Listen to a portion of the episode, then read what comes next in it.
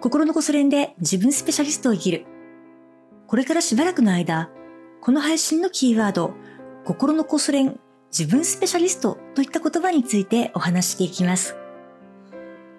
このキーワードについてお話をする目的は2つあって、1つは共通認識、共通言語として言葉の意味を知っていただくこと。もう1つはキーワードが人生を導いていくという事例をシェアすることです。言葉が人生を作るとか、言った通りになるなんて言葉がありますよね。どんな意味で言ってるかは人それぞれによって微妙に違う気がしますが、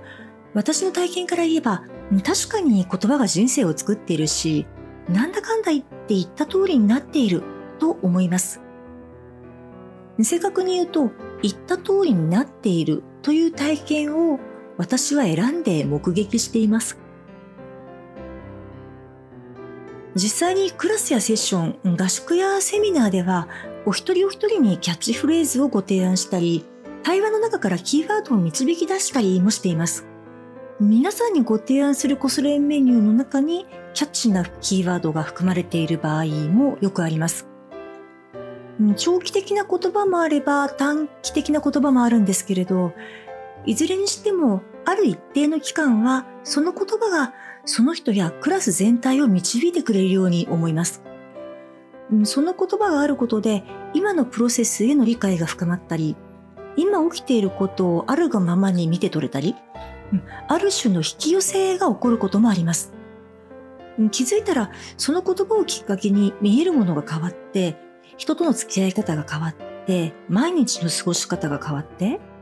うん、いつの間にか人生が今までとは全く違うものになっていたなんていう事例も今までたくさん見てきました。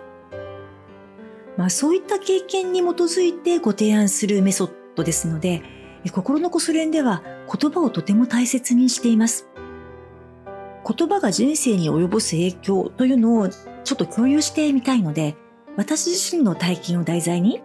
言葉が人生を導くってどんな感じかうん、私が言葉とどう付き合っているか具体的にお話をしてみたいと思っています。いろいろな切り口でお話ししていきますんで、何回かに分けてお届けしていきますね。どうか気長にお付き合いください。ということで今日のお話はここまでにします。お付き合いありがとうございました。